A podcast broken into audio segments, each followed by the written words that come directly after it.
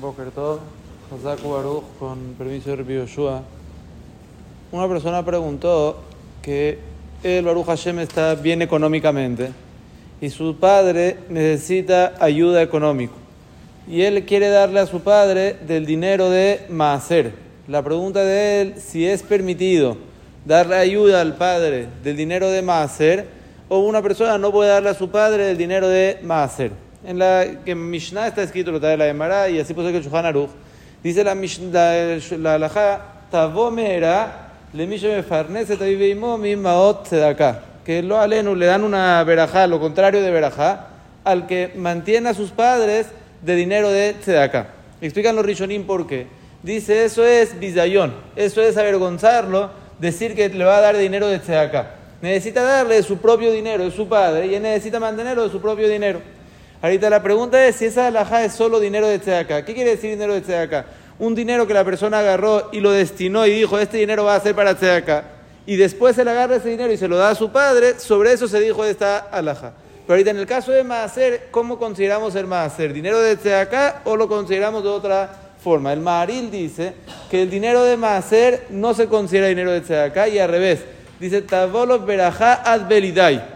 En vez de lo que dice la, la que le va a venir lo contrario de verajá, aquí en este caso va a tener verajá, porque el dinero de Maaser no se considera dinero de Tzedaká. De otro lado, el Bet Yosef trajo nombre del Marame Rottenburg, que en el Simán Reshmemtet, que realmente asur darle dinero de Maaser, porque también tiene bizayón en ese caso. ¿Cuál es la halajá? No, el bizayón es por lo que él hace, no por lo que el padre siente. ¿Cómo le más se va al Ipsok en este caso? ¿Qué es lo que la persona realmente necesita hacer?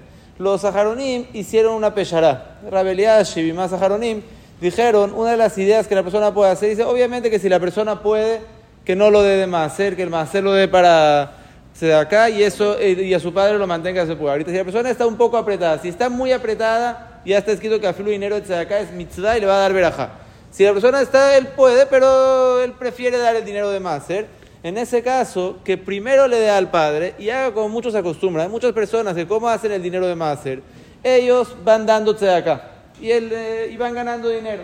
Después de un eh, tiempo de tres, seis meses, ellos calculan cuánto dinero dieron de acá, cuánto dinero tienen de Maser y lo que falta lo agregan. Entonces, ¿qué sale? Que cuando él dio el dinero a acá, todavía no era un dinero que era para Maser, era un dinero que él lo dio. Entonces, en ese caso va a ser más fácil deducirlo después del hacer lo que él ayudó a su padre y se pudiera le aquel. Pero siempre hay que saber que todo lo que se le puede dar al padre es dinero que por alajá el padre no está el, el hijo no está obligado. Hay muchos gastos que el hijo está obligado a darle a su padre, ahí obviamente que va a ser azul completo darlo de maser.